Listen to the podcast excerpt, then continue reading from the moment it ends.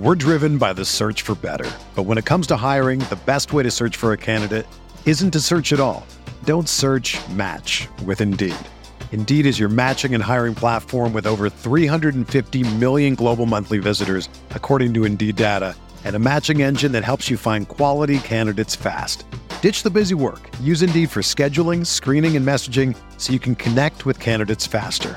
Leveraging over 140 million qualifications and preferences every day, Indeed's matching engine is constantly learning from your preferences, so the more you use Indeed, the better it gets. Join more than 3.5 million businesses worldwide that use Indeed to hire great talent fast. And listeners of this show will get a $75 sponsored job credit to get your jobs more visibility at Indeed.com slash BlueWire. Just go to Indeed.com slash BlueWire right now and support our show by saying that you heard about Indeed on this podcast. That's Indeed.com slash BlueWire. Terms and conditions apply. Need to hire? You need Indeed. The Bucks won a fucking NBA championship. Yeah! What? What? He tries to take a pulse fake. Watching that basketball game like caused health problems for me. Boogie hates racism and Chris Paul. And who cannot get on board with that platform? If I've learned a lot, this I, I'm not gonna say it. That sounds too. I was good. Roll, if roll No, no, no, no, no, no, no. If the Bucks do win it all, Pat Connaughton's numbers should be in the rafters. Hey there. Welcome to the Eurostep, a Milwaukee Bucks podcast, proudly a part of the Blue Wire Podcast Network and the Eurostep Podcast Network. I am joined as always by my competitive, he's competing with my big boy. I didn't even know it. Co-host Rohan Kadi. Rohan, how's it going? Doing well. Uh, burning, but it's fine. Not actually. I'm brown, but you know, it's it's it's very warm out. It's not the heat, it's the humidity. That's what they say, and they say it for a reason. It feels like walking into a hot swamp outside, not a cold swamp, a hot swamp. Rohan, we are you- also joined. Do you walk into hot swamps and cold swamps, Zach? Well, I, it was supposed to be a little jokey joke because no one ever talks about a cold swamp. No one talks about swamp. Whatever. Someone's never been to HorrorCon, I see. Our 46 HorrorCon listeners are going to be very offended. Actually, that's a marsh. Now they're really going to be offended. I called a marsh a swamp. Um, anyway, we're already off the rails. Rohan, we are also joined for the first time by Eurostep executive producer Eugene Horsutoglu. Please correct me. I know I am I'm working on the pronunciation, but It straight was pretty good. pretty good. He says, Eugene, welcome. Thank you for gracing us with your presence. Thanks for having me, guys. It's a pleasure. Absolutely. It's it's our pleasure as well. And we're excited to have you on board as we dive into our big boards. The draft is like 9 days away somehow, 8 days away as you're listening to this. It is Thursday, June 22nd at sometime at night, probably like 6, who knows. Uh 23rd, excuse me. The Bucks have currently just the 24th overall pick as the NBA robbed them of their second round pick in this draft and we hope they use it. I, I can say this confidently because I saw Rohan just today tweeted that he hopes the Bucks use the pick. I also hope the Bucks use the pick. They could trade it. We'll probably get into some possibilities of that nature at some point. But for now, let's actually talk about the prospects because we've been promising to do this for a long time. And I'm proud of us. We got it done before the draft came and went. So, Rohan, before we dive into the specific names, what is your thought on the caliber of player that seems available at 24? We both covered the same list of 11. We can go down how we rank them. But what were your thoughts on these 11 players who we assume at least a couple should be there uh, when the Bucks are on the board, if they're on the board? I think it's fairly strong. There's players who are who are capable of making an impact not only for next season as rookies, if they have a chance given the Buck system, but just down the road they have chance to develop. They there's a lot of players here with good tools, good uh, just sort of basketball intangibles, as you would say, as you're uh, prep preparing for a draft uh, deep dive. But no, I think there's some good quality players here, and uh, I I already know this Ty. We disagree on a lot of these players. Oh boy, uh, I'm excited. So you have the advantage. You've seen my. I, I shared my thoughts on the Substack. Find the post at gspn.info under the Substack button. Uh, you can find that's the latest post as of we're recording this probably unless who knows what what the what the crew is up to. Um, but I, I don't know your order at all. So should we go down my board and then we can share our both our thoughts on each players and where you have them ranked on yours? I think we should do the opposite because people already know what your board is because they've already read the Substack piece time. Fair. I mean, we're we're assuming a lot. I think a lot of people see Ty Windish dip the pen. I'm clicking off, but fine, fair. Let's let's go. The Rohan Show. Uh, welcome everyone to the Rohan Show. Take it away. So my number one uh, player. Again, these are only from players that Ty had mocked on his big board. Players. Should we share the list first or no? Yes. Okay, so quickly. Here, let's just go based on your list. Yeah, yeah. I'll just run down my order. So EJ Liddell, Walker Kessler, Christian Braun, Kennedy Chandler, Terry Tari Eason, I think. And actually, sorry, it's Christian Brown, not Braun. It's spelled Braun, pronounced Brown. Uh, Christian Koloko, Jalen Williams, Dalen Terry, Mar- Marjon Beauchamp, Nikola Jovic, and Patrick Baldwin Jr. Yes, that is the list. And number one on my big board is Christian Koloko. Really? So we yes. have the centers flip flopped. I have actually been literally pestering random people to ask them why they have these two ordered the way that they are. I thought they were fairly close, although I ended up having Kessler like three spots higher. Why do you like Koloko so much? Well, you start off with the pros. Like I just broke down pros and cons. What he's, he's big. He's not like an undersized big. He's a solid like 6'11, 220. Still has room to grow. Only 22 years old, which uh, again, that's a little older for a draft prospect. But uh, compared to what the Bucks like to do, it's right in their sweet spot. Uh, he's a great defender already. Great in the paint, great as a help defender, very switchable. He's comfortable switching out on the perimeter. He's a great, great finisher. He has soft touch, soft hands, but he's also capable of rising up and throwing it down. Uh, he has good passing vision, even though he wasn't asked to do a lot of that in college. Uh, but he was, when he was, he was able to draw sort of backline defenders uh, with his uh, ball handling ability and just sort of, you know, make good dump off passes. Where you get into the cons, it's very evident right away, right? He's not he's not a threat from distance, not the greatest shooter of all time. Uh, he is what did he shoot? 72.2% from the free throw line junior year, which does give me some encouragement considering that was up from 55% his freshman and sophomore year. I use free throw percentage a lot because I feel like that's a decent indicator of how people are going to perform at the NBA level. Uh, I don't really take like college three point percentage into effect that that much, considering it's a different distance, it's a different field, different floor. Uh, so free throw, he was able to improve his mechanics, uh, and he's still kind of raw. That could be looked at as a pro, that could be looked at as a con, but he does have room to develop. And I think the base there is already super solid. He can sort of be that Brook Lopez successor, but he also has room to get better. And like I said, the switchability is very, very, very uh, important to me as we move forward with this Bucks team. But Ty, tell me what you think about Christian Koloko. Uh, it's almost hard for me to have the, and I almost want to just turn this now into Koloko versus Kessler because they are the two true bigs that we we considered. I think that I, that I would at least call true bigs, like drop center kind of bigs, both like seven foot ish, huge guys. So I saw Koloko as probably more switchable than Kessler. I saw the same thing you did with regard to free throw percentage, and that was a big plus for me with Koloko. He also got to the line more than Kessler did. Um, Kessler took like 23s, I think, his sophomore year, his last year, uh, and made barely any. He shot 20% on them. So between that and the free throw, you wouldn't expect either, honestly, to be much of a shooter, but Koloko at least has the free throw. I, I just the fact that he's already 22, I don't love. A raw 22 year old in itself is not the most promising uh, formula, I guess, for long term NBA success. I don't think it would be a bad pick, but I have kind of seen, I think, Koloko is starting to slip, maybe for that reason. Also, the sample is just pretty limited. I mean, you look at his freshman and sophomore seasons, he was like two points and then five points. The same is true of of Kessler, but I, I, just it's a little worrying that it took him so long to become a, a force at Arizona. But I, well, I, I mean, think, he, he didn't start playing basketball until he was like 16.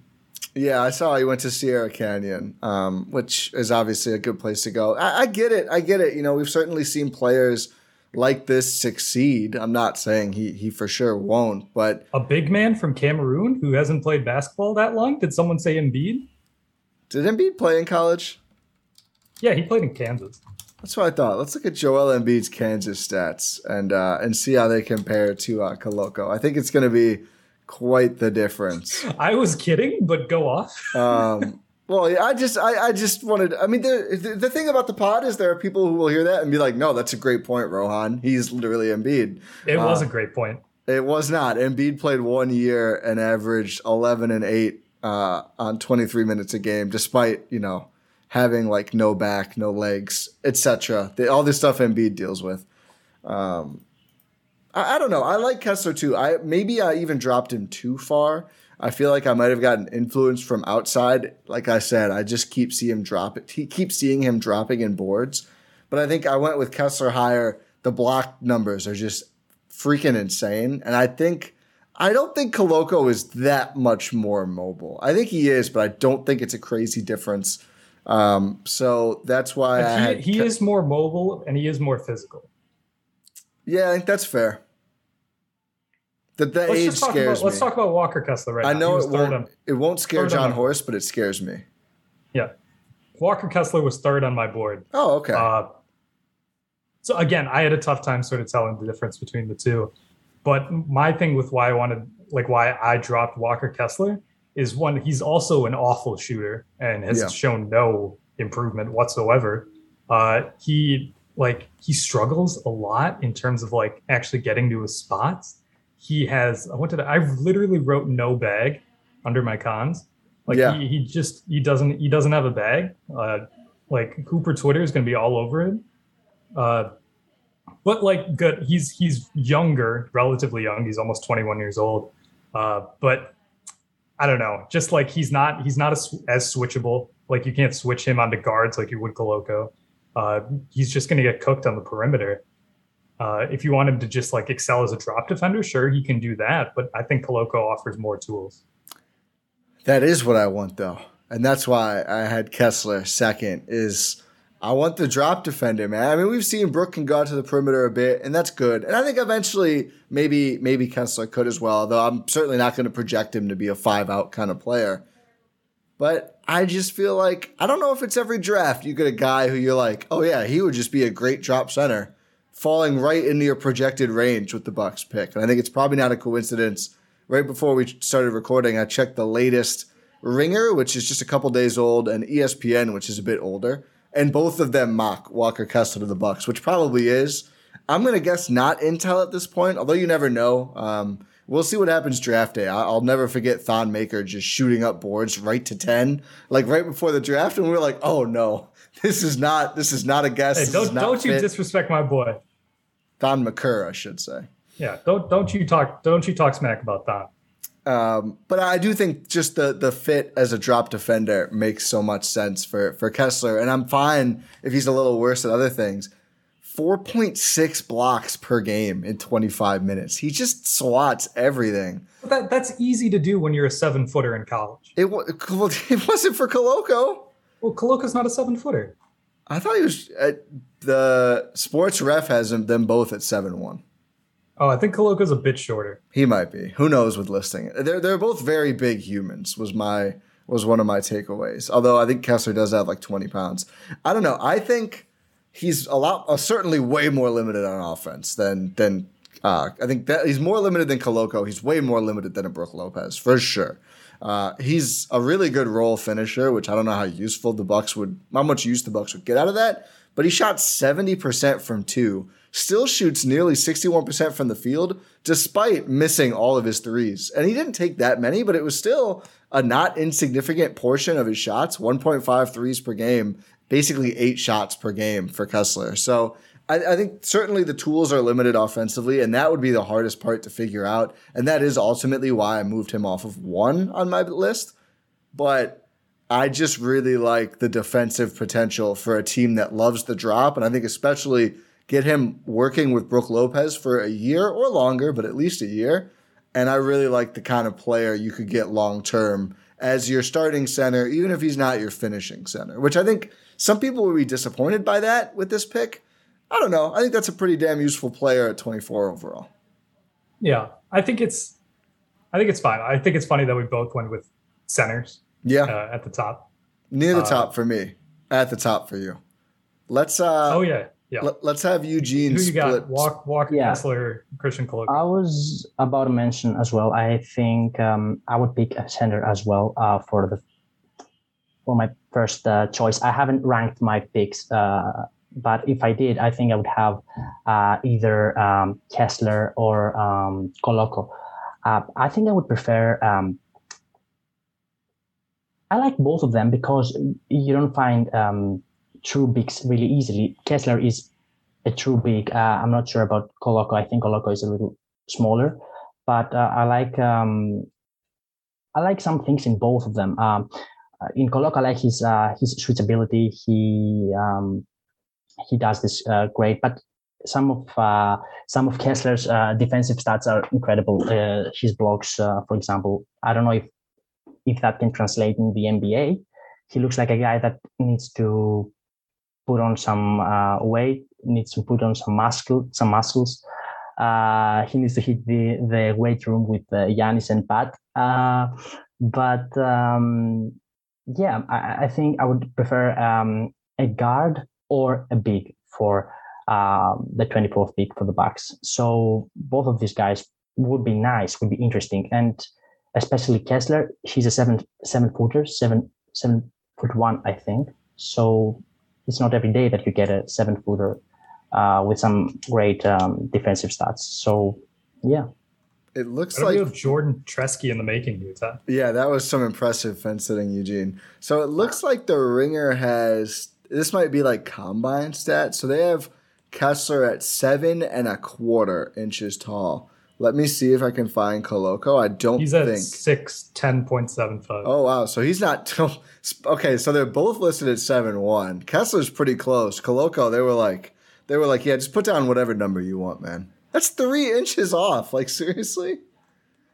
Yeah, which yeah. is why it's like he, he plays a little undersized too compared yeah. to Walker. Well, yeah, I was uh, gonna say compared to Walker, but compared to he'd be a top one percent height for NBA players or yeah. close. Um, still two big guys. It's not like you know we're talking about a, a you know six eight center or something like that. I, I do think while Colo- uh, Kessler is bigger, Koloko's still big. So yeah, I kind of agree with Eugene that I wouldn't be super mad at either, but I do start to worry about pick value, uh, given that I'm seeing Koloko go in like the 30s a lot.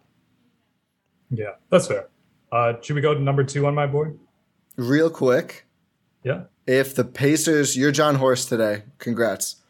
If the you all could you be Jon Horst, be, yeah. yeah. Uh, oh, I, I hit my pop filter.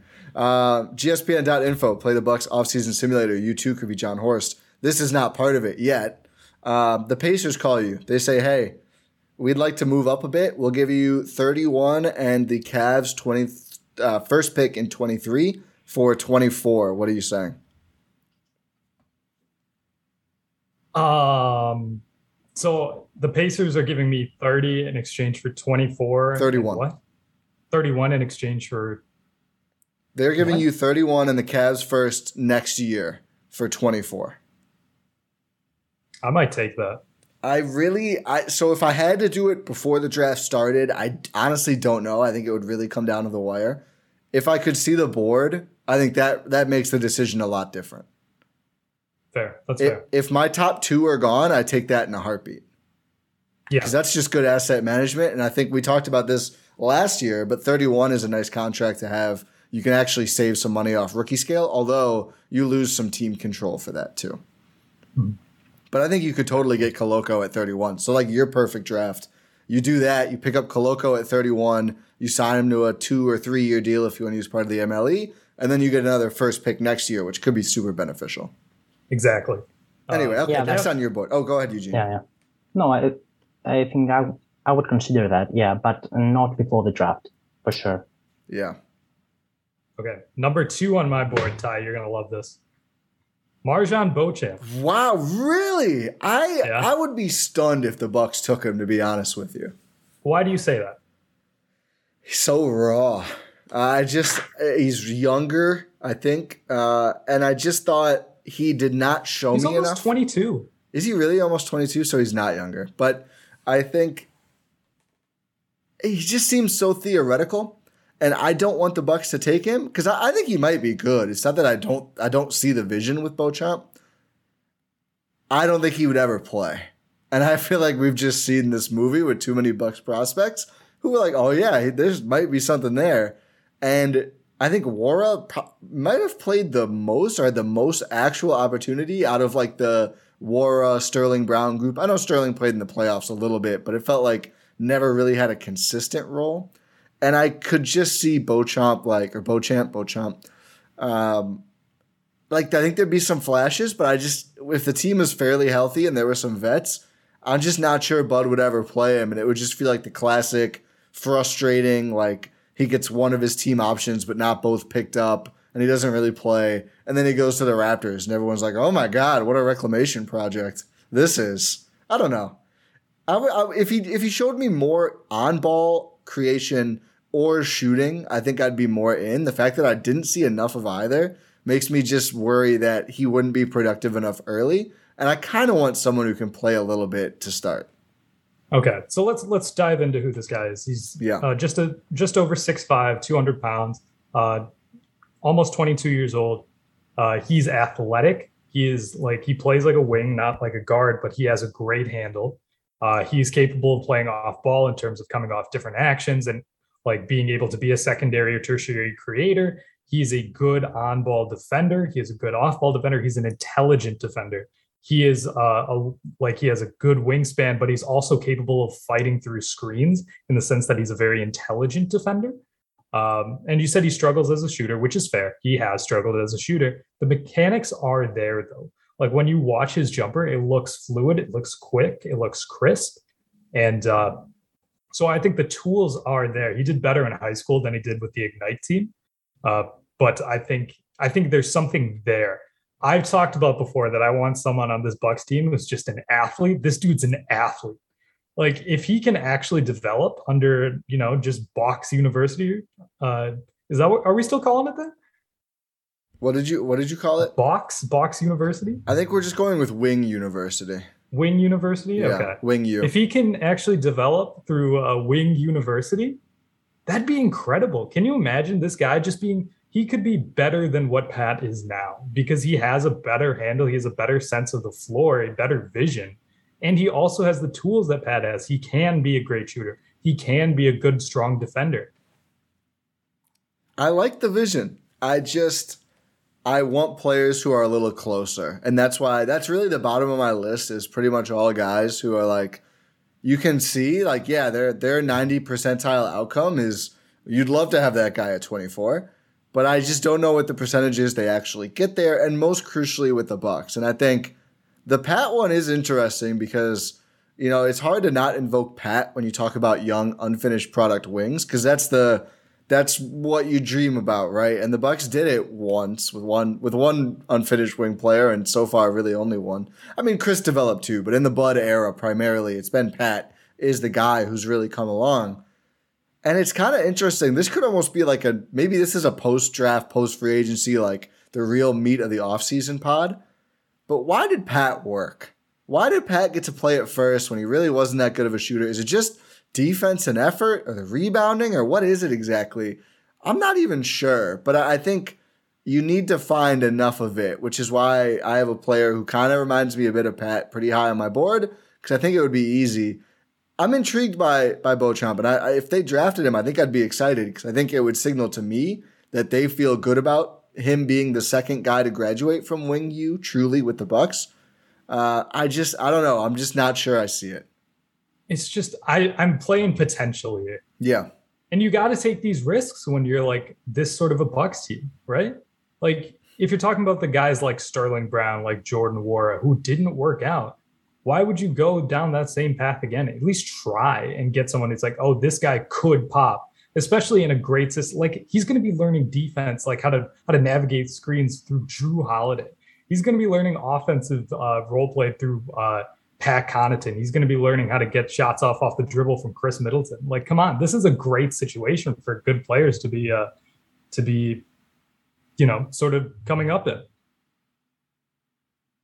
Can I say? Uh what I like about him, what I really like about him is his athleticism. And we were talking during the season that we did not have a lot of athletic wings, a lot of players that could, you know, posture uh, or uh, just jump higher, high enough to grab a rebounder and uh, do some of the stuff that uh, it's needed because they had the Bucks had um, an, a roster with um, older players, experienced players, and, and so when you have that, you add experience, you add some things like this, but uh, you like uh, other things. And athleticism is huge in, in, in, the NBA today. So what I like him is about him is his athleticism, but I'm not convinced uh, by his shooting. Um, I don't think he has um, a lot to show other than his athleticism. But I agree with Rohan. Uh, if you you can trust him, you can work on him, and it, you might have you might get a lot of great work out of him. So you never know with this type of guys. Yeah, I, I think what's funny about you mentioning, you know, Sterling and and uh, Nwora is it feels like they're kind of chasing the high of Brogdon with some of these older players who have played a few years, and I think that is the right. It's a good idea. I won't say the right idea. Like there's only one good idea with drafting, but I think it is a good idea to look for players like that. And I do think Brogdon was I mean, not that he was older. He was a super old rookie, and I, they shouldn't necessarily always take really old rookies. But he was very polished when he came out, and I do think I I kind of disagree. I think going for guys like that is just fine, even if they're already closer to their ceiling. If their floor and ceiling are are pretty darn high overall, I don't have an issue with that. I would not be mad if the Bucks did take a 22 year old. Even the which, Brogdon thing, it didn't work out. You left. Yes, it did. Well, that that that that doesn't mean the pick didn't. That was a great pick. Oh, it, it was a great pick. Yes. Yeah. You're, you're that, I don't. I'm think, talking about long term process. But that's not. I, I think that's an unreal. That's a different issue. That's fair. That's a That's different fair. issue. I just I don't know. I see I see guard with seven like guard forward with like seven one wingspan and get very excited. That's fair. No, I, but I just think like if they draft Brogdon this year, they're going to win a couple titles before they let him leave again. Yeah. I mean, if, if someone the, walks in the, the door, Pacers call, you just trade for Brogdon. I just, I mean, the, the money doesn't work. I know. That's why you got to draft. That's honestly, I've been thinking about this. I think you can probably you you have a shot to win a title if you just like improve a bit around the margins and bring everyone back and stay healthy. I think you have a shot to be like a special team going forward if you can bring in a guy better than Brook. That's like the that's the line for the Bucks, right? You expect everyone they bring in, or at least I do. We should probably expect them to be worse than Brook Lopez to not be the fourth best player on the team. If they can find someone better, or Brook Pat, whatever you want to decide that line is if they could find someone better, whether it's really nailing this pick, I don't know how they'd find that player in free agency. My guy John Wall, maybe who knows. Um, that's where I think that this next year could get really like, oh man, what do they do here? So drafting Brogdon right now would be uh, fire. If they found that result, that'd be great at 24 to me. But um, we'll just agree to agree, agree to disagree on MarJon. Yeah, I'll agree to agree with you as well. If we can do that. We're, uh, we're both up- high on the big, so that's good. We are. Uh, next up on my list, number four overall on my big board, Dalen Terry. I'm shook by your order and some of the guys. The actually one guy you're dropping in particular. Yeah, we'll get to it. I know who you're talking about. So tell me about Evan Turner. I mean Dalen Terry. I see. I see the vision there. You're like, but would you say no to Evan Turner on this Bucks team, like yes. prime Evan Turner? Yeah. Why? I, I don't love the fit. Why? The thing about even like Beauchamp going back to that of like the part of his upside is like handling the ball. I don't know. Would this guy really handle the ball that much? I suppose if he's if he's good it's at like it off you're, rip. You're comfortable when if the ball gets to him, you're comfortable with them making a play. I think that's it. You want people capable of dribbling ball, not necessarily like, oh, we're going to put this guy in positions where it's like, oh, okay, he's going to be the guy running the actions. It's going to be if the ball gets to him, are you comfortable with him making a play? And if not, he's not going to be playable. Yeah. That's that's the thing. So with Dalen Terry, you get a guy who's younger. He's sub 20. He's 19 years old right now, which John would be Horst a is throwing this card out of the room, saying no shot. Uh, he is like a lot of the players who have are super high for me. Great on and off ball defender. He's a decent enough shooter. I might be pulling a number 37 in my justification here by saying he's shooting near 37% on spot up threes. Yeah. Uh, I, I, I might have just talked myself out of it right now. That's the that's the thing with that and the he is tiny, dude. Not height wise, but strength wise. Yeah, six six, sub 200. I mean, I trust the Bucks training staff. Yeah, he needs Suki, Pat, and Giannis for sure. I trust them enough where it's like if you can get a guy with a solid frame, they can do work with it and get this guy to where he needs to be. So I'm not super worried about that. I'm more worried about like, is he too bad of a shooter? Yeah. Is he does he struggle too much getting to his spots? Is he just genuinely not strong enough? Is he not capable of putting on more muscle? That's what I'm concerned about. That's why you know he's below Beauchamp for me because I feel like those guys are sort of similar build, but in the sense that uh, Terry's younger, but he has a lot more question marks in terms of his development track. We're driven by the search for better, but when it comes to hiring, the best way to search for a candidate isn't to search at all. Don't search. Match with Indeed. Indeed is your matching and hiring platform with over 350 million global monthly visitors, according to Indeed data, and a matching engine that helps you find quality candidates fast. Ditch the busy work. Use Indeed for scheduling, screening, and messaging so you can connect with candidates faster. Leveraging over 140 million qualifications and preferences every day, Indeed's matching engine is constantly learning from your preferences, so the more you use Indeed, the better it gets. Join more than 3.5 million businesses worldwide that use Indeed to hire great talent fast. And listeners of this show will get a $75 sponsored job credit to get your jobs more visibility at Indeed.com slash BlueWire. Just go to Indeed.com slash BlueWire right now and support our show by saying that you heard about Indeed on this podcast. That's Indeed.com slash BlueWire. Terms and conditions apply. Need to hire? You need Indeed. If you're a basketball junkie, then you know there's no better time of year than the NBA playoffs. Twice a week, JJ Redick is cooking on his podcast, The Old Man and the Three. He has guys come on in all stages of their careers to talk about the league and share stories you won't hear anywhere else, including Devin Booker on why he talks so much trash, Ray Allen's epic free throw competitions with LeBron in Miami, and the moment Tyrese Halliburton knew Pascal Siakam would be a good fit in Indy. In addition to player interviews, every Monday JJ breaks down the top three things happening around the NBA with unmatched analysis, not outlandish takes, and is often joined by masterminds of the game like Tim Legler to dive deep on rookie reports, trade breakdowns, and why is mean mugging now a tech. You won't find another outlet that covers the game as comprehensively and with such insight as JJ does it on The Old Man and the Three.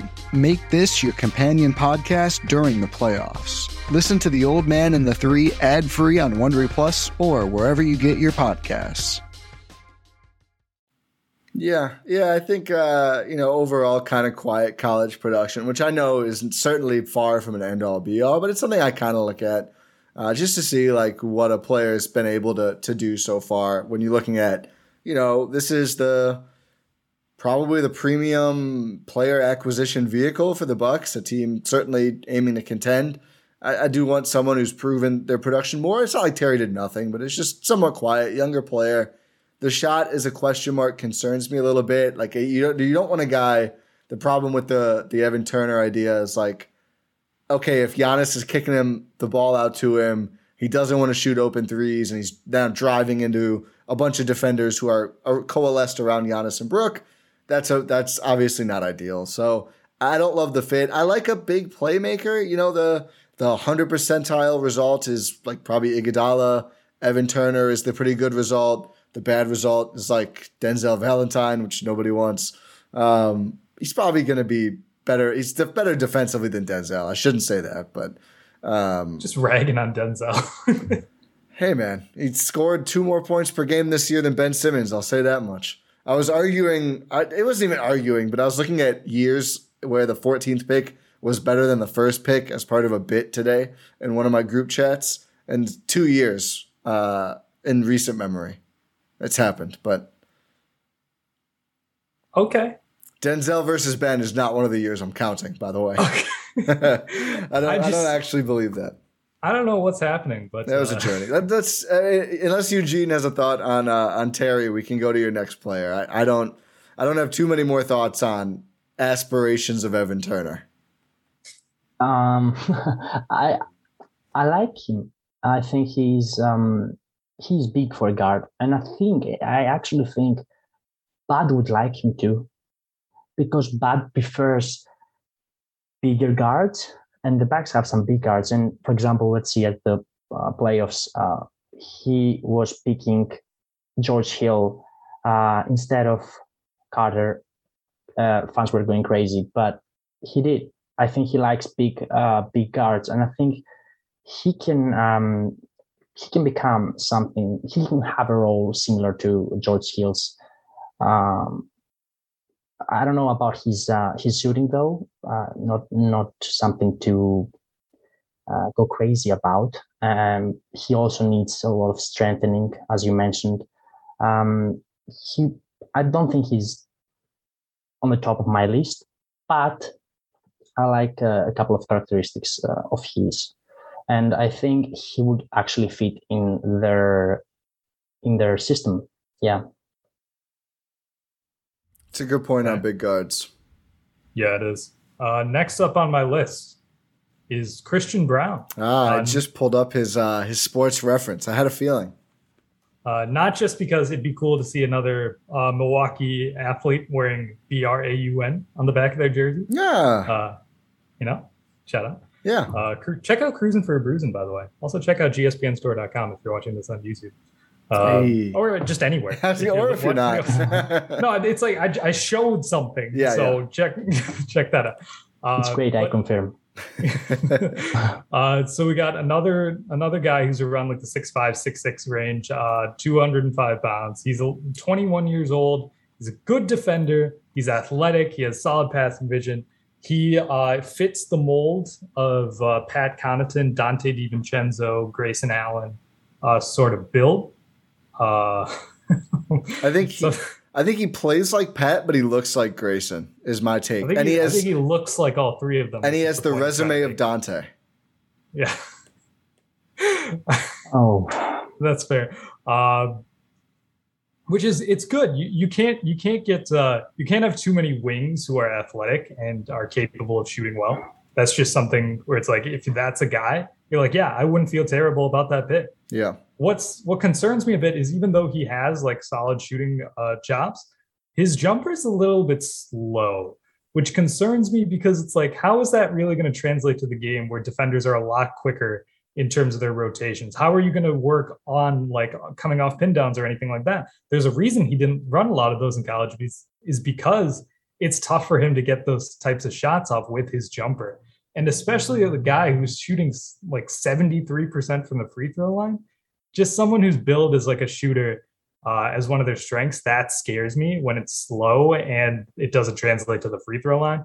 He also does not really have that much of a game inside.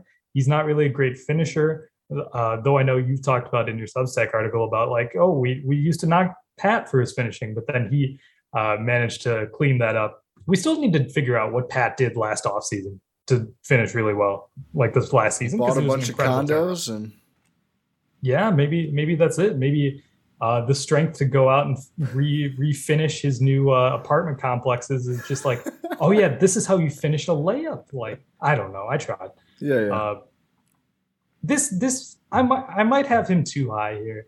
I feel I the same like- way a little bit. I like the the archetype of player, just like a, an athletic wing, but he doesn't really excite me too much. He kind of he kind of excites me. I, I mean, it's a it's a boring-ish pick. It would be a very Bucksy pick, an older player who excelled in the national championship game, all that. But I think He's, he's quite the player. yeah, he's quite the player. Uh, he's a good rebounder. He shot really well from the field overall and from two, despite not being a great finisher. I think the same way that you would bank in some strength improvements, I think the Bucks would probably help out a little bit with the shot. I think honestly, as funny as it may sound, like working with Pat Connaughton, we're hoping that he resigns, would probably be great for Braun because I think Pat's form has gotten a lot quicker and more streamlined and Clearly, that work. I don't know how much the Bucks were involved there, but clearly Pat would be able to impart some wisdom. I think the fact that he's not just a guy who shoots; he's a very athletic player who has a jumper makes me a little less worried about the the exact shot mechanics concerns. Like if he was an okay athlete who shot like this, it'd be like, yeah, okay, not as interested. I think what's funny is you read like the breakdowns or watch the scouting report videos or whatever, and it'll be like, oh, he's gonna struggle to become a creator in the half court, and it's like. Is that really what you're looking for if you draft Christian Braun? I don't care. I, I don't ever want him trying to create in the half court. I'm fine if he never does that He's a menace in transition, which is good. I think as effective as a lot of the Bucks are around Giannis in transition, I feel like there's not that many guys who will take the ball and pound it for the Bucks in transition outside of Giannis. So adding another one of those would be a nice thing, I think. And I like the shot. I, I like the fact that you can see kind of the role he would step into already. I think you could project him to probably be a better defender than Grayson at some point, hopefully. He does have a minus wingspan of an inch, which sucks. I think if he had a big wingspan, I'd be a lot more excited. Um, I could see myself moving him down my, my board as we get closer to the draft, but I do think like a safe, solid pick, I would not be upset with. Uh, I think he looks like people compare him to Pat Connaughton, but I think he actually, um, uh, I think Grayson is closer to him than Pat is. Um, but if you draft him, then you have three similar players. Um, that's what uh, doesn't sit uh, well with me because maybe you do. let's let's see how this offseason goes. Could be oh. only one of those guys after after this offseason. But yeah. I, I, see. Yeah, I see what you're that, saying. Go ahead. Yeah, that's a huge possibility. But let's assume they keep Grayson because he has a contract at the end of the, at the end yeah. of the day. So I think it doesn't make make a lot of sense getting a guy there with similar characteristics to Pat and Grayson. Um, yeah, I'm not. Um, I don't love. I don't love uh, him as a player, but I think he can if he can learn from Pat, uh, he can he can become great. He can become a Kevin Huerter. Huerter. Am I pronouncing pronouncing it right? Yeah. The Hawks. Uh, yeah. This is become, as out as you've been on any of these guys, I think. Yeah, yes. Um, because simply because I think we have similar players. Uh, he doesn't um, offer anything different. For example, uh, um, great defense or uh, crazy athleticism like some guys that we talked about before. So yeah, he can become a Kevin Huerter, but he can become a Donte DiVincenzo very easily. And I don't think if we can experience a second uh, Donte around here. Uh, as long as he doesn't tweet at me, I think I, I, I don't know. It's not a bad result with a 24th pick, but I see what you're saying. Uh, John Hollinger is super high on Donte. oh God, yeah, 15 million a year for Donte DiVincenzo. It would be hilarious. Uh, that's that's too funny. Next up, next up on my list, what number are we at? Six? Yeah, sixth overall on my big board is Tari Eason. Oh my! Is this a bit? No. I don't Why do you think understand how far EJ Liddell is dropping. We'll talk about it. Oh my goodness. We'll talk about it. Uh, Tari Eason. He's a little bit bigger. He's like 6'8, 220 pounds, uh, 21 years old an insane, insane defender on and off ball. He thrives also in the open floor in terms of like if you can run out on the break, he is going to like cause havoc getting to the rim. He's so long, he's so athletic. I think he's, he's also capable of kicking it out. Go ahead. So sorry, I think he's the most athletic of the eleven players in the open court. Yes. Yeah. In my opinion. Yeah. Uh, but that sort of can play. I also wrote uh, in my prose. I literally wrote, he go he got that dog in him. he he does. Like he he plays with an intensity where like yeah you want this guy on your team. I feel like he's going to project to be one of those guys where it's like you hate playing against him but if he's on your team you'll love it. I'm not saying he's going to be like kyle lowry or marcus smart but he has the capability of playing like one of those guys in terms of intensity in terms of effort in terms of just like uh getting in the opposing team's head. I think he can do that. Uh where you start start to lose it a little bit is like he has kind of a loose handle. You don't really want him dribbling the ball for prolonged periods of time, uh, which is you know if if all the time he's going to be handling is in the open court, that's fine. I'm fine with that. But he can develop it. Uh, I also he plays well as a center, uh, which is kind of tough considering he's not even six. Uh, he's like six seven, six eight, and he's kind of it's kind of skinnier. Like that's going to be tough in the NBA. Like you can you can get away with that sort of stuff in college because you have overwhelming athleticism. But at the NBA level, I don't necessarily know how that's going to translate. And even at the collegiate level, he struggled with fouls. That's going to be a tough, tough scene in the NBA uh, for Eason, considering, like, like I just said, he's going to be like a lot smaller than a lot of the players he's going to be going up against.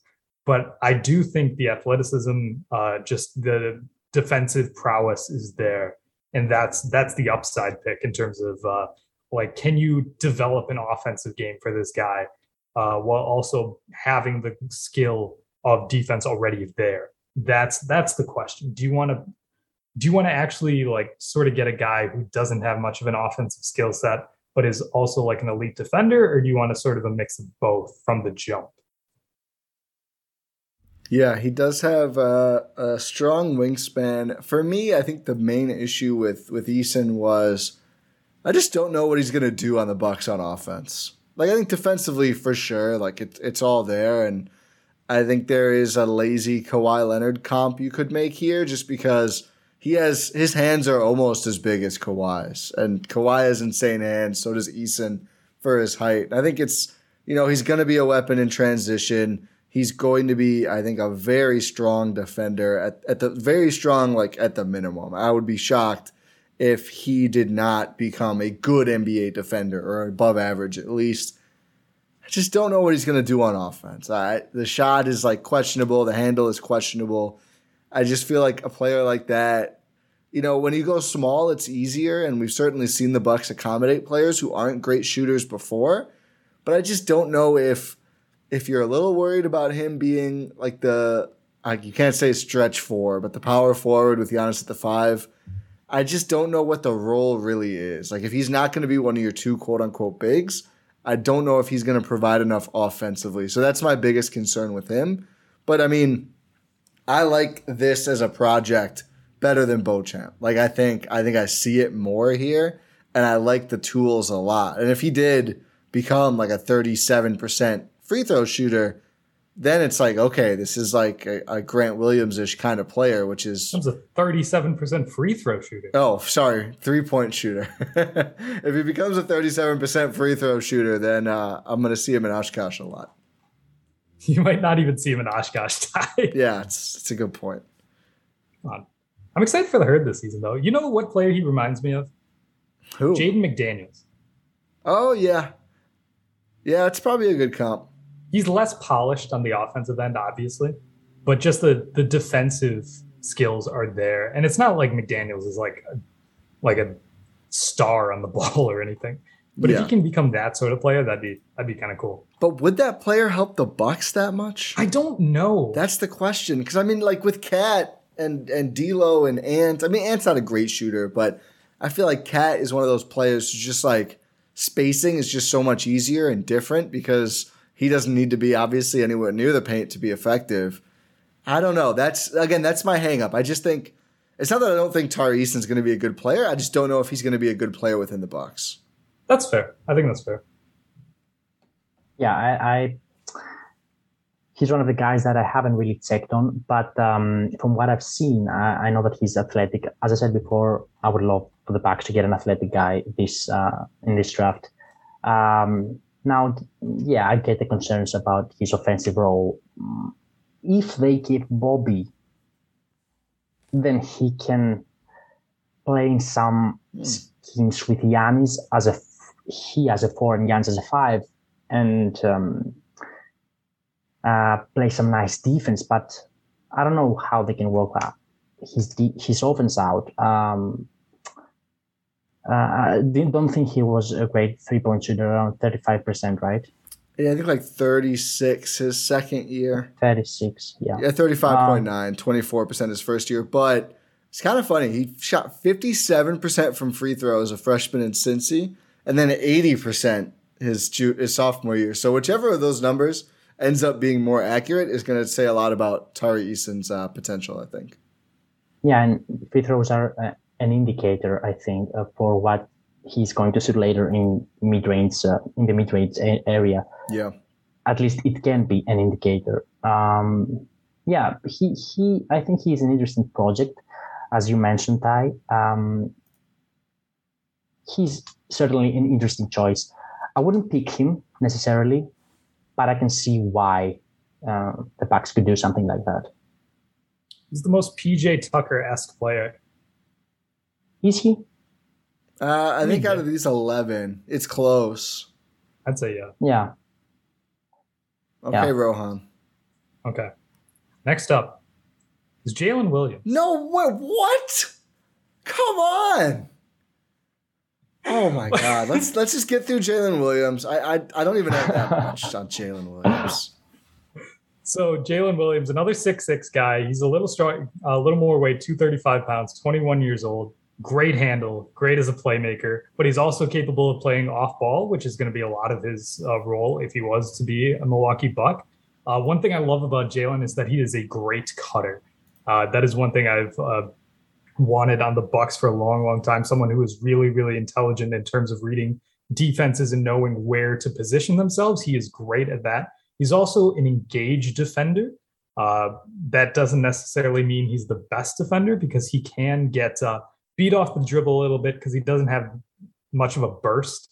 Uh, he's not an like a super athlete or anything, uh, so he can sort of get uh, beat off the dribble in that sense. Uh, lost defensively that sense. It's not going to be lost in terms of you're not going to get beat like he's not going to beat you on defense by uh you know like getting lost or being inattentive or anything it's literally going to be physical capabilities that's what's going to lose him uh which is why he's super low on my board in the sense that you know he's he can be a good defender i think the offensive upside is really promising in the sense that he can have the ball in his hands he cannot have the ball in his hands and either way he's going to be very, very effective. Just the vision, the court vision is there. Uh, like the basketball IQ is off the charts. So that's that's the upside there. Uh, but just like a lack of a burst is really the downside there. Yeah, I certainly agree. I think I, I, I, generally like taking bets on players like this who, you know, from the wing position can can pass the ball. He had basically a two assist to turnover, which is pretty pretty darn strong, especially considering the scoring he did, his effect, his efficiency from two has been consistent. Was not playing the highest level of competition at Santa Clara. It is worth saying, but the tools are there. I think for me, I have him fairly low. A combo of the burst thing, which you just never know how much that will impact a player, especially like I said, if he is at Duke or whatever and going up against at least better NCAA guys, I think I'd buy in a little more. It's a slightly bigger question mark for me playing in the West Coast Conference. I mean, you get Gonzaga, but after that, it's you know not the best teams. You're going up against Portland and San Diego and whatever else. Um, the other thing for me is the shot, which is why I dropped him a bit. It looked really good his junior year from all sorts of different looks, but a guy who shot 35% his freshman year, then 27% on less volume. He missed, or didn't play as many games his sophomore year, and then 39.6 this year. So Maybe he's just discovered something. He's been a pretty good free throw shooter all along. Maybe that's just here to stay. Um, I think he is a good shooter. I'm just not 100% sure. So that combined with the pop issues just made me question him a little bit, but I would like the upside on this gamble for Milwaukee. I think he isn't he a good catch and shoot uh, three point shooter. Forty four point three percent on catch and shoot threes. Yeah, that's that's great. Um, he uh, this could work out for the Bucks. Uh, I mean, he's uh, catch and shoot uh, three point shooting.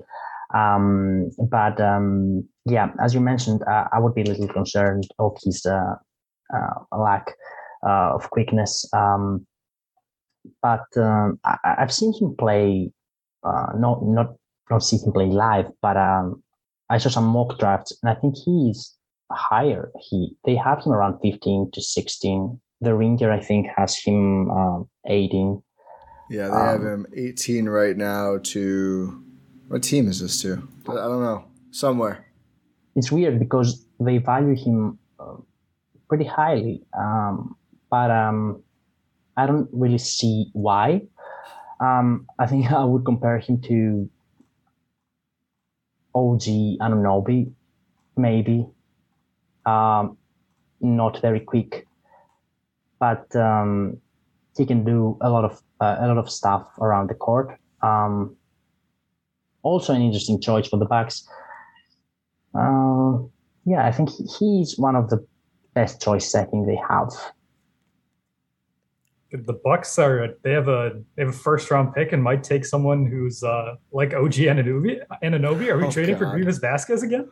Don't even bring that up, man. You know, you know I don't want to hear about that about that trade ever. Um, he is mocked by the Ringer, twenty one to the Nuggets, who would be a fun player to play with Jokic. Would also I think be a fun player to play with Giannis. I I I could see myself moving up Jalen a spot or two. Someone I, who can create his own shot is really cool. It is nice at this at this uh, at this pick. But I would just like someone who I trust to do it a little bit more. I think, but he did lead his team in assists the last two years, so it's not like he's no slouch with the ball. Yeah, it's just the defense that's concerning to me. Otherwise, he'd be higher because yeah. he has everything else you'd need. It's just the defense. The defense is here. Uh, the issue. Okay, Ty, let's talk about EJ Liddell. Okay, I was gonna say if you have if you have Jovic or Baldwin above EJ Liddell, I'm gonna flip a table. I could see Kennedy Chandler, who I fell in love with during the the scout my very short scouting process. So why do you hate EJ Liddell? Is my first question. my top prospect to be. I don't. I don't hate him. To be clear, I have no personal qualms with EJ Liddell. I don't sure think that's a great clear. person. um. So here's the thing, right? Yep. So this guy, very, very small to be playing as a big, six seven. Uh, he has a clunky handle. He's like I said, he's undersized. From what I've seen from his college, he is relying on overpowering college opponents, which you are not going to be able to do in the NBA. Uh, poor, like 76% from the free throw line does not bode well for his 37.4% from deep uh, this last season, junior year. 76 isn't bad. It's not great. That's about where most players we've looked at have been at. I know, and I've said how I'm concerned about their shot. Okay, fair. so that's there. I don't know what he's going to do at the NBA level.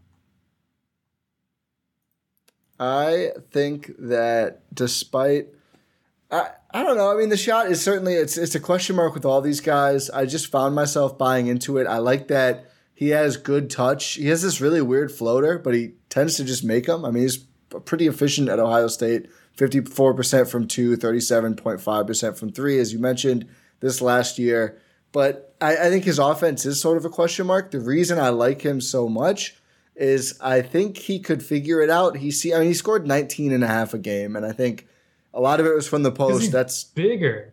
Like again, yeah. he's he's a lot of it was post work. What is he going to do that on the Bucks? No, he's not. He's not going to do that. But I think the fact that he some of it was size, but he also has touch around the basket, which I think can translate to finishing eventually. Sure, but he needs the size to get to those spots though, which he's not going to have. Uh, most players on the Bucks have space to operate in. Like, are you are we clearing out for EJ Liddell here? No, I'm saying I'm saying he off a catch he goes to the rim. I'm not drawing up plays for him.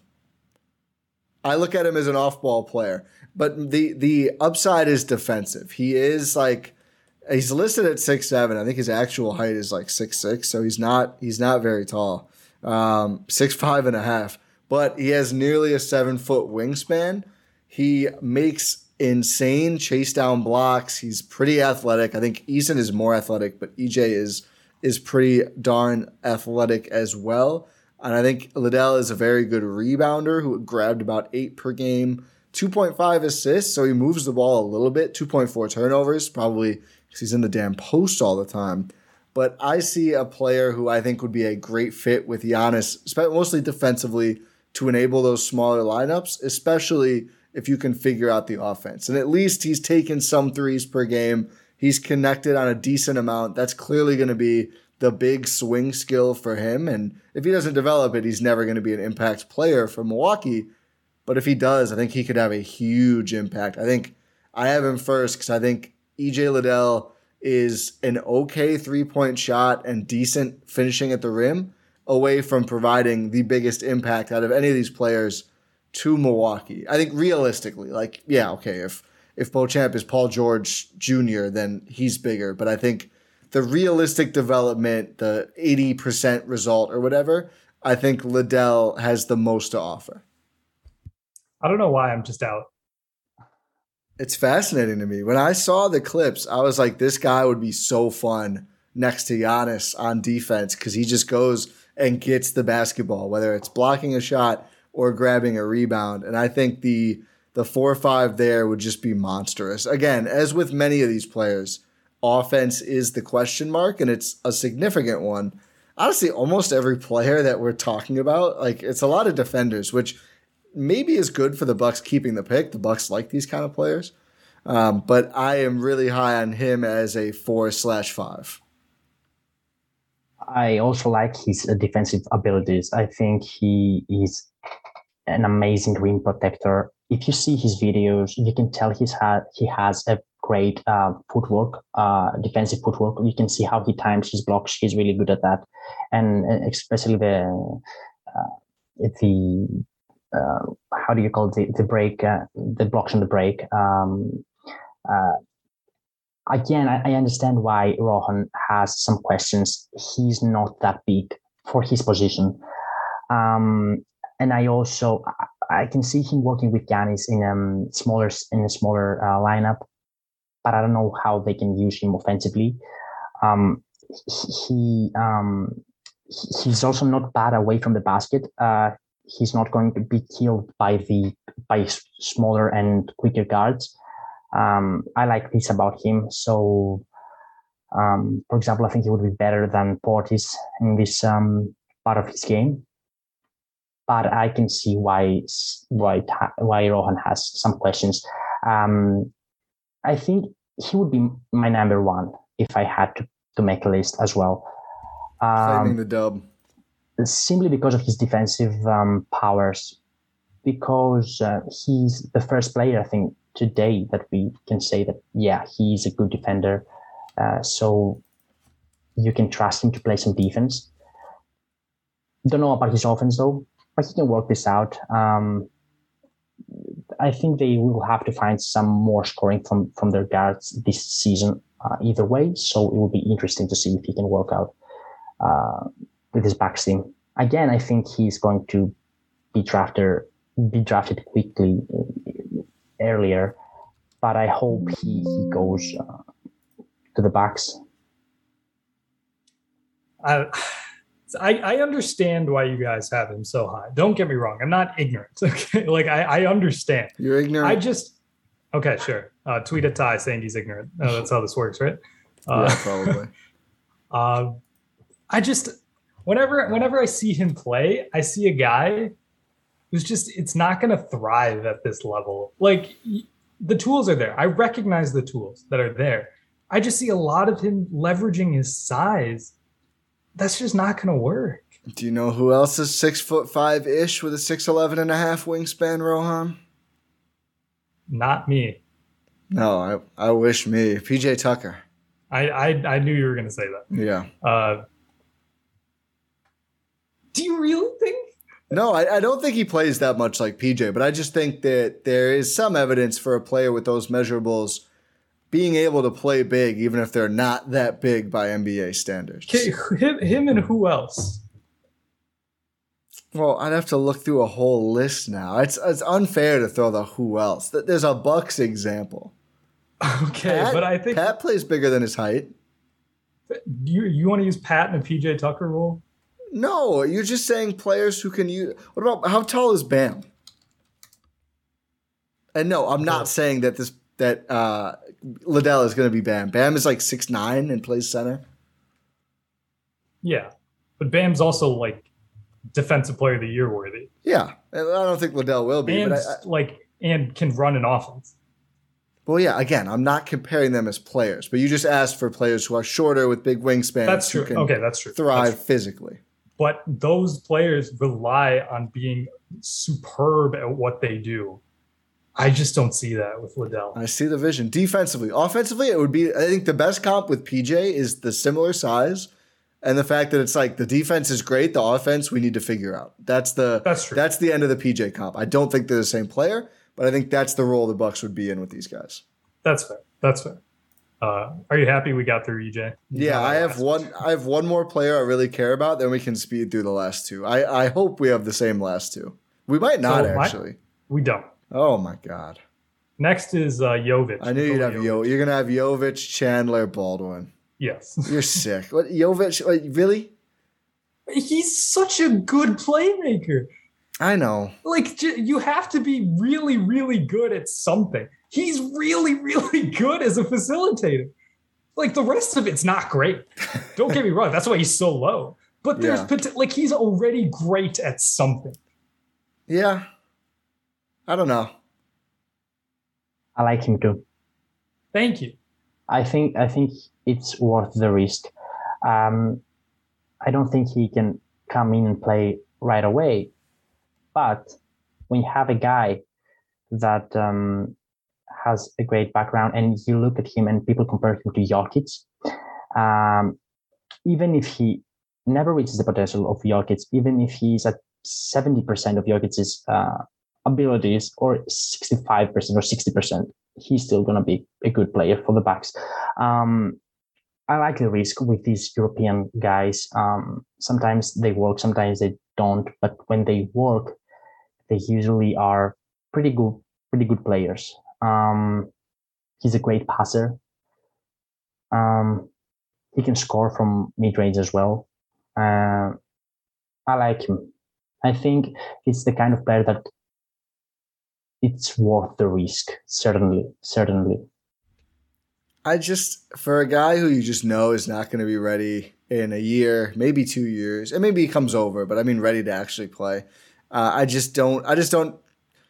I just don't see the Bucks being able to really get the most out of him. I, I'm going to be interested to watch his career, but it's like, it's like highly touted, probably more skilled, younger Mamu, and we're just seeing like it's been really hard for them. I think to figure out how Mamu fits, and I think it would be with Jovic too.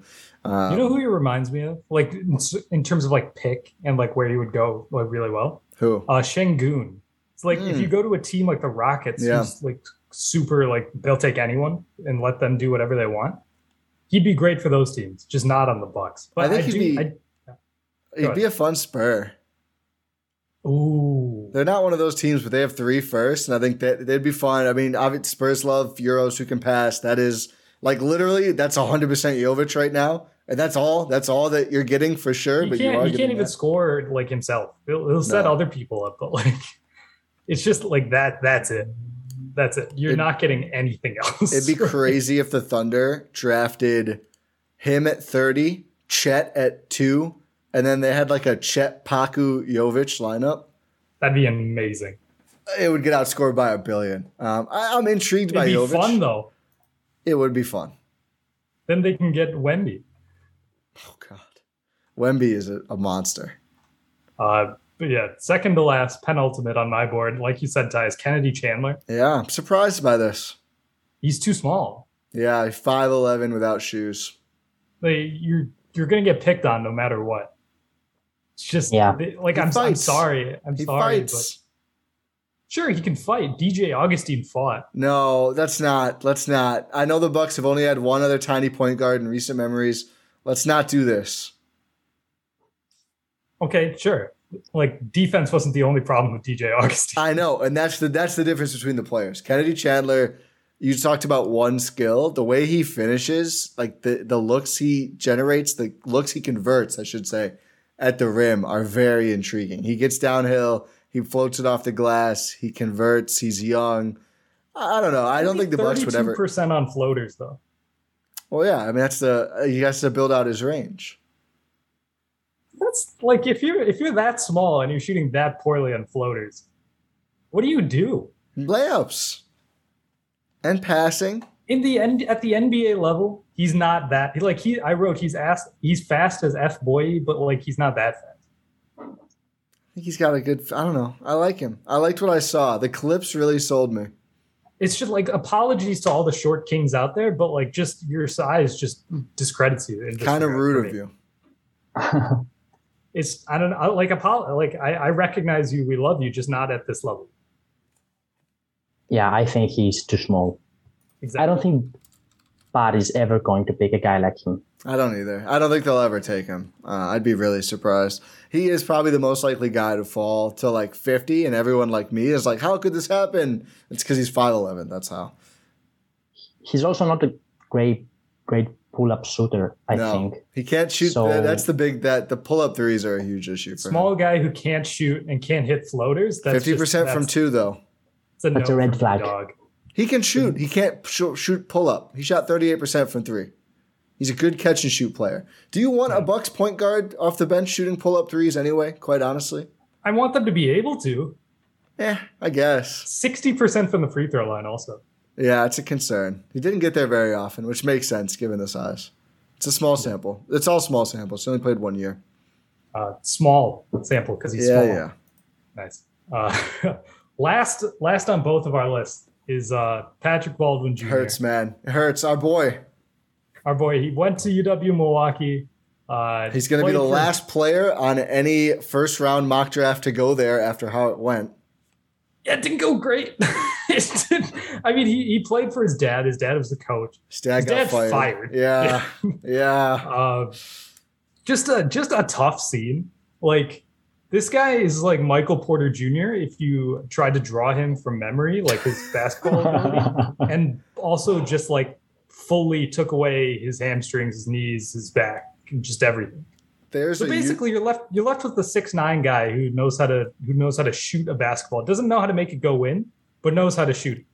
there's a universe where he is Paul George, but we just don't live in it. I think. There's a lot of universes where he's not Paul George. Uh, yeah, I think there's one where he is. I think like there's some the like the the traits, the tools, whatever. Like there's clearly something there that like oh yeah, like the way he plays, he should be good, but he's just not, and I just don't think he would ever be on the Bucks.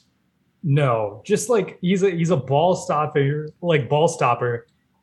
Just like again, is that a product of him playing for his dad in college? Maybe. What a Uh, terrible series of decisions went into his year before the draft. Just like he's not a willing passer, not efficient. Like he can get shot. Like theoretically, he's incredible, right? Because he's six nine, he can get a shot. Is he literally Jalen Johnson?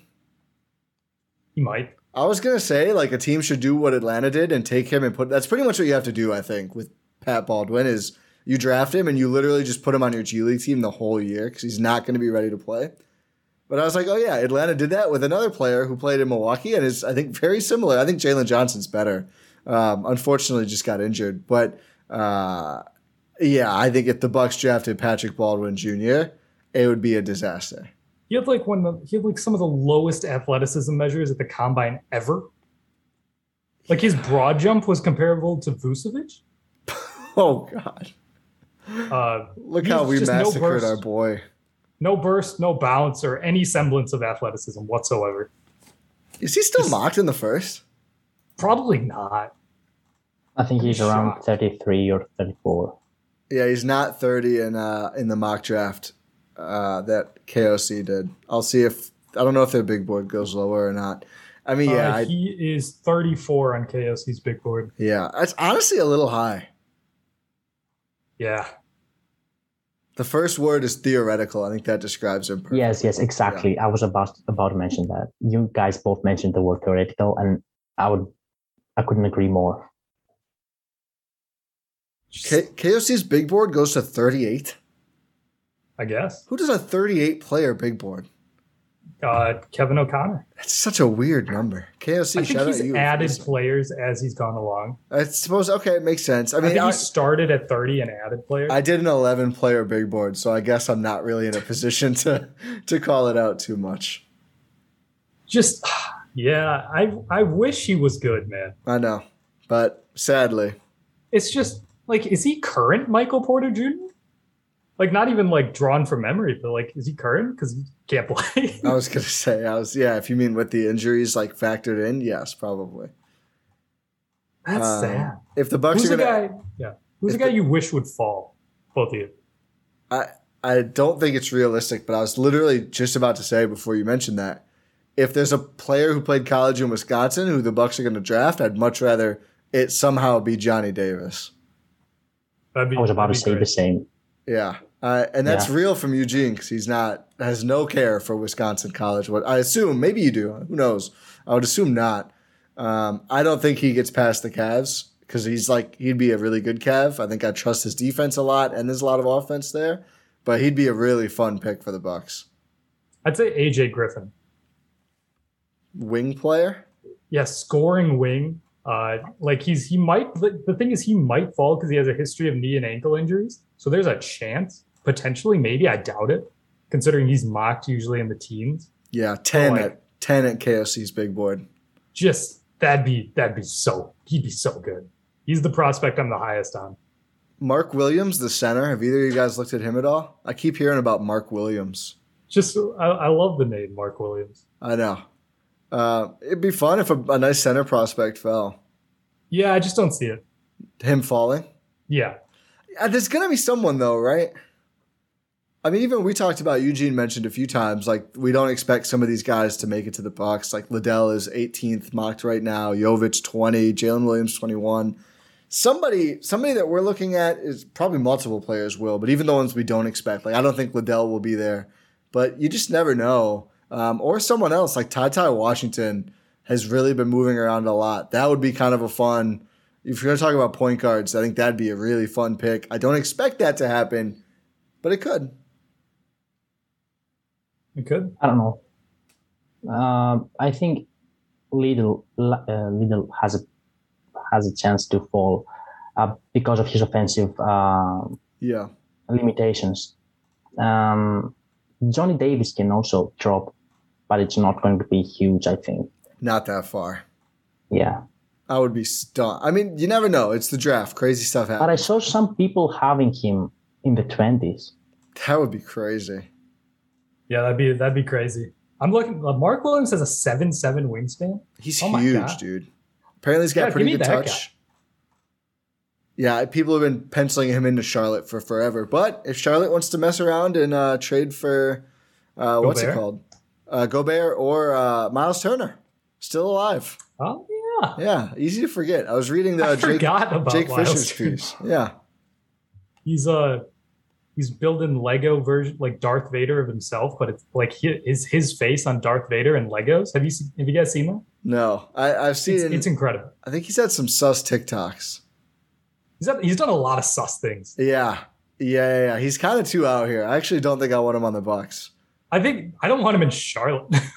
I don't care about Charlotte. I mean, like look at what Miles Bridges is doing. That'd be a fun collab. That'd, Uh.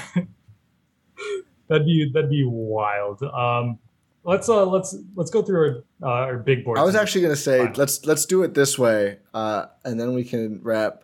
Let's go, let's share the line where we'd want the Bucks to make the pick versus trading down or trying to trade it for someone. Thirty one is literally the line. No, no, no, no, no. I mean, out of the eleven players, Oh, like at what point? Because I mean, there's a universe where, as much as we'd like them to take it, if all the guys we like are gone, I'm. Su- I mean, I don't know. Maybe you think differently. I would rather have them traded at that point than take someone that we don't really think is going to be good. I think they should make a pick regardless. Okay. I just I really I just want them to make a draft pick. like a solid draft pick. Like I don't I don't care who, just make the pick. So I I'm don't not, only I'm want- not really in trading it. Yeah, I don't only want them to draft a player. I actually want to see them play a rookie Yeah. after a lot of a lot of seasons. And after Don't, I think they haven't really given a role to a rookie. Yeah, I suppose I agree. And I, I'd have to go pretty low. I think anyone besides Jovic and Baldwin I'd, on this list, I'd be And Chandler. I'd be okay with Chan. I think it'd be fun. I don't think they would ever take him. Uh, it's a no from me. So dog. you're if Kenny Chandler goes 19, you're pumping your fist. yeah, That would be good. that'd be wild. Like, we need we need Pat Baldwin to be this year's Don. oh god, Pat Baldwin go to the Hornets and just mess up the whole draft, please. that It's would possible. be. These things are possible. It is possible. Someone's gonna talk themselves into it, aren't they? Probably, maybe. I don't know. I don't know about that one. I don't know. But like, what if the Hornets love Koloko? And then it's like, whoa, how long does Mark Williams go? Because not that many teams draft centers. I don't know. It, draft could get the Bucks trade up I was thinking about that. I'd be pretty surprised because what are you going to give up? seconds. I don't know how far that gets you. I don't. I don't think it really moves the needle that much. Yeah, I mean the Bucks they have one Pacers second left, which is probably their only second anyone really cares about. Yeah. Plus whatever they got in the Donte trade. Oh yeah, it's a good point. Hold on. I think trade trading with OKC for the 30th pick. Give us JaMychal Green too. Why not? Kenny Hustle? Well, yes. Oh, Ken yeah, him too. Just just give us all that stuff. Would you trade 24 for 30 and one of those two forwards? Uh, it'd have to be. It'd have to be uh, Kenrich Williams. Then Yes, I agree with uh, Rohan. Could move some salary out. you got to get. You got to get your Michael Green. Like he just got to OKC. You got to give him a year. His Then contract's be up in a year. They'll probably trade him in February. maybe Grayson Grayson in 24 for 30 and Kenny Hustle. I think that's selling. Nah, I don't know. No, I don't think they will be interesting in in getting a player back. I think they Yeah. will just ask for something like, uh, but then you have to trade someone to make the salary. Uh. George Hill. That's basically Yeah, they would yeah, just yeah, waive yeah, George yeah. Hill. That would be just the money. send George back to Oh, Oklahoma. poor George. Again, Poor guy. Um, the Bucks second stink. So the less favorable of next year's second between Cleveland and Golden State. So that is in the 50s for sure. Like it's one of those two teams is going to be pretty damn good. Uh, 24 from Portland is pretty good. 25 from Indiana. So they have two solid incoming seconds plus their own seconds in 23, 24, 27, and then from there on. But their own seconds near term are going to have little value because everyone knows the NBA will just take them. Exactly. Um, but yeah, I don't see them trading. I don't really see them trading up. I could see them trading down to maybe 31. If they did that, I wouldn't be that mad. If they trade down to 50s again, I'll be pretty upset. I'd be upset. I'd be upset. I'd be very upset. I'm so afraid they, they are actually going to do that. I know. I, it- it's going to be fascinating. I'll say that. And if they if they get uh, Micic, that'll be fascinating too. I know that was he and uh, Bucks in Chicago were the two teams who are sniffing around him with OKC. They have his draft rights, but you have to trade for him and then sign him, and it'd basically just be like a free agent at that point. It's interesting for sure, but just get through the draft. Don't tw- don't trade twenty four for Micic, please. That's my my ask. Eugene's That'd be- interested. I want a younger player who's under team control for longer. That's my thing. Yeah, You you can get him for much less than 24. Yeah, I don't know because he won't play for OKC, so I don't know how much value they actually get out of. I mean, if you can trade the Cleveland Golden State second, then yeah, I'd absolutely give him a shot if he wants to play for Milwaukee. It's just an interesting situation. It is for sure. Uh, we were going to go through our big boards finally. Oh yeah, sorry. Go ahead. So you you go first. All right, so I EJ Liddell first. I feel good about that. Uh, Walker Kessler second. I feel good about that. Christian Braun third. I feel okay about it. Kennedy Chandler fourth. I feel okay about it. You're, you're really you're trying to get me to say no. I believe. I was an I Isaiah try, I Thomas didn't stan. try to do anything. My tiny kings out there. I'm on your side. Uh, Tari Eason fifth. Koloko sixth. Jalen Williams seven. Uh, Dalen Terry. I, don't, I kept wanting to say Jalen again. Eight. Beauchamp nine. Or I'm missing a number, but Jovic Baldwin. Nice. Yeah, thank you. Uh, and my final board is Koloko first, MarJon Beauchamp second, Walker Kessler third, Dalen Terry four, Christian Braun five, Tari Eason six, Jalen Williams seven, EJ Liddell eight, Nikola Jovic nine, Kennedy Chandler ten, and Patrick Baldwin Jr. eleven. There you have it. I'll make a graphic, so you won't have to worry about hearing us. Uh, I'll tweet the graphic, probably from the pod account. Um, but that's our big boards. That's our big board. We do have one more thing, Ty. Oh yeah. We got to choose your fighter. Is it my turn? No, it's my turn. Oh, good. I'm pretty sure it's my turn. It's your turn. Okay. so we are experiencing in Wisconsin uh, a heat wave.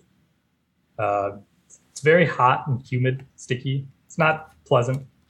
Um, so right now, uh, as the YouTube viewers have seen, uh, out of this beautiful cruising for a bruising glass, I've been uh, drinking some iced tea from it, I want to know what you guys, what's your go-to on a super super hot day? Are you going for like like an ice cream?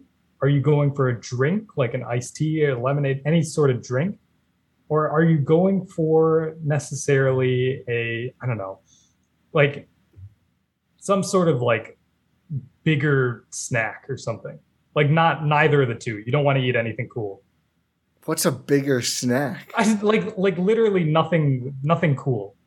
Nothing cool. this is maybe the worst one. I feel But I like have a you, sec- sta- you I have a second it, question too. and then you realized that you had just done summer beverages like two weeks ago. No, no, you no, no, no. "I I have, a, pivot." se- I have a second. It's a two-parter. It's a two-parter. So the second second question is that: Are you guys like? Are you guys sitting outside enjoying the heat, or are you inside? Let's go with that one. Uh, I'm inside when it's this hot. Uh, I'm outside like 80s, lower 80s especially. I don't love to be outside when it's super hot, um, but I'll be out inside. I'll say cool drink. I'm tempted to say bigger snack because I just find it like hilarious. Like the options are iced tea, ice cream, wait, or let, me, let me explain. Let me explain myself. Okay? Yeah, I have no So- idea what this. Is. so basically i was trying to say nothing nothing cool nothing cold like not not not a cool drink not like a not like an ice cream or anything No, I, I, sparkling water cools me down. That's what my go-to on a hot day So, is nice sparkling when water. i like when i there was this time it was a long time ago i was visiting india right visiting the family we were at a family friend's house and one thing that sort of happens uh, it's less less common now is like the power goes out uh, so you're just left with no ac no fan. And it's like 100 plus degrees. Plus it's like the monsoon season so it's super super humid as well. And i just remember it was a super super bad day. It was a really bad day. We were at a family friend's house and then like this family friend just offered jalebi. I don't know if you guys know what that is. It's like a dessert it's like this like orange gooey sort of it's way too sweet it's way too sweet look Wait, at this there's, like, a, there's uh, a song there's a tesher song tesher jason derulo remix jalebi baby is No? it? Oh yeah. yeah you know what I'm I, I don't know the song. is it is it kind of like a like a flam texture? no What is it? How describe it more? it's just like it's soft and sticky I might have had this. okay Would it be served in like a little like styrofoam cup? And you kind of get it with a sure. spoon? maybe not really No, no maybe not. I have a picture. I think I'll send you the picture later. Okay, send me the picture. But uh, that's that's why I say something else because I literally have a story behind. Because I, I was so like I was so confused why I was being offered this because of the heat, and I was like maybe maybe this is just something people do. They just they just get like some other thing, not like a cold drink or not like uh, like an ice cream or something.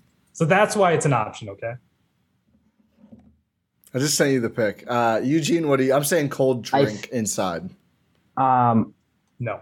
I love ice cream. When summer comes, I can eat uh, multiple ice creams per day. Uh, it's not good for me, and I know it. Ah, who cares? But but especially uh, when we have exam because it's an exam period now, I can't handle myself. I need to eat ice cream. Sometimes I literally uh, go crazy if we don't have ice cream at home. I have to go out and go buy ice cream.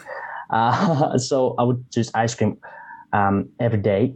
But for your second part of the question, if sitting inside or outside, you need to you need to be specific.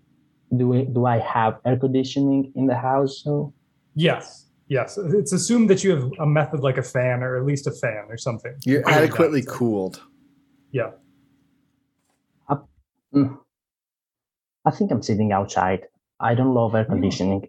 Yeah, I, because I you know, uh, uh, here in Greece we are a little used um, to hot weather, especially in summer. So it doesn't really affect me a lot.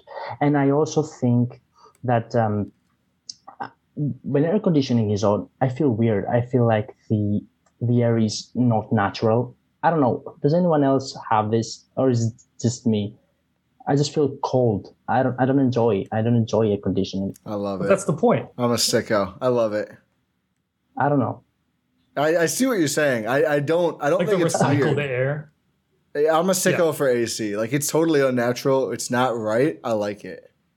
For example, in our house, every during the summer every window is open every single window around the house is open it's like a sip some days you know doors are banging and everything we just don't use ac i don't know Yeah, I, I, I get it. I just I, I like my AC. I get warm. Yeah, I'm not sitting outside. Again, I don't I don't really I don't get sunburned. Again, shout out Yeah, to the brown. Uh, This feels like you're rubbing it into me specifically at this bro, point. it's like one thing I can flex with. I clock in with a reddened face every other damn pod. And Rohan's just like, by the way, can't happen to me. You enjoy Golden Hour? Oh wait, you probably wouldn't, would you? Like, no, I don't actually. The only part I enjoy is seeing your little tweets. I click like and move on with my day, knowing that will never be me. Do you know how Nice. hard? No, never mind. I was gonna, No, I was no, gonna go- make a say joke. it. No, I, I, I, I, I just, I don't want to be taken out of context. That No, it's have to say clearly it. sarcasm. No, Okay, okay, I yeah, understand. yeah, yeah. Uh, but uh, so Eugene, you're you're outside with ice cream. Ty, you're inside with what? Sparkling water, Sparkling water. Interesting. bubbly, apple, but it's impossible to find.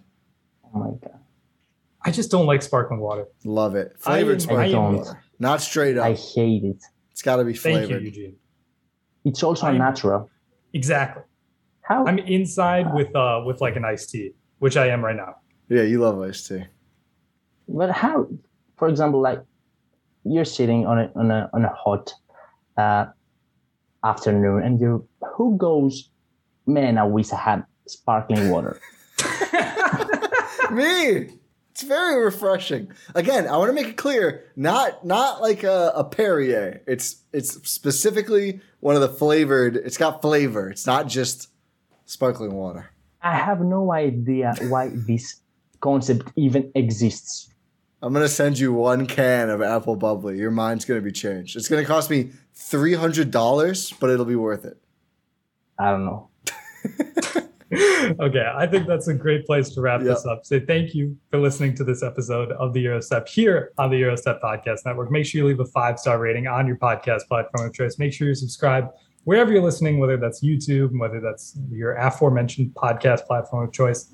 Uh, check out gspn.info. That has all of our links. It also has our Bucks off-season simulator, which you guys can still play. We're still getting some uh, some mentions in there. Uh, you guys seem to really enjoy that. Glad to see that. Uh, make sure you are checking out uh, everything else on gspn.info, Substack. Uh, if you're not on YouTube, checking that out. Um, check out all of our Twitters, uh, Pod Random, and we will talk to you next time.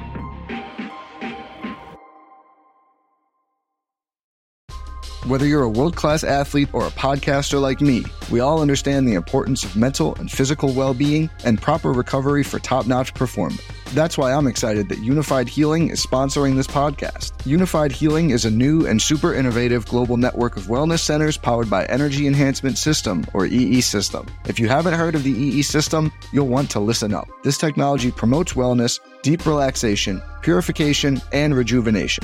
In hundreds of locations across the globe, access to a center is easy and affordable. Interested in experiencing the EE system technology for yourself? Go to unifydhealing.com slash bluewire to learn more and find a center near you.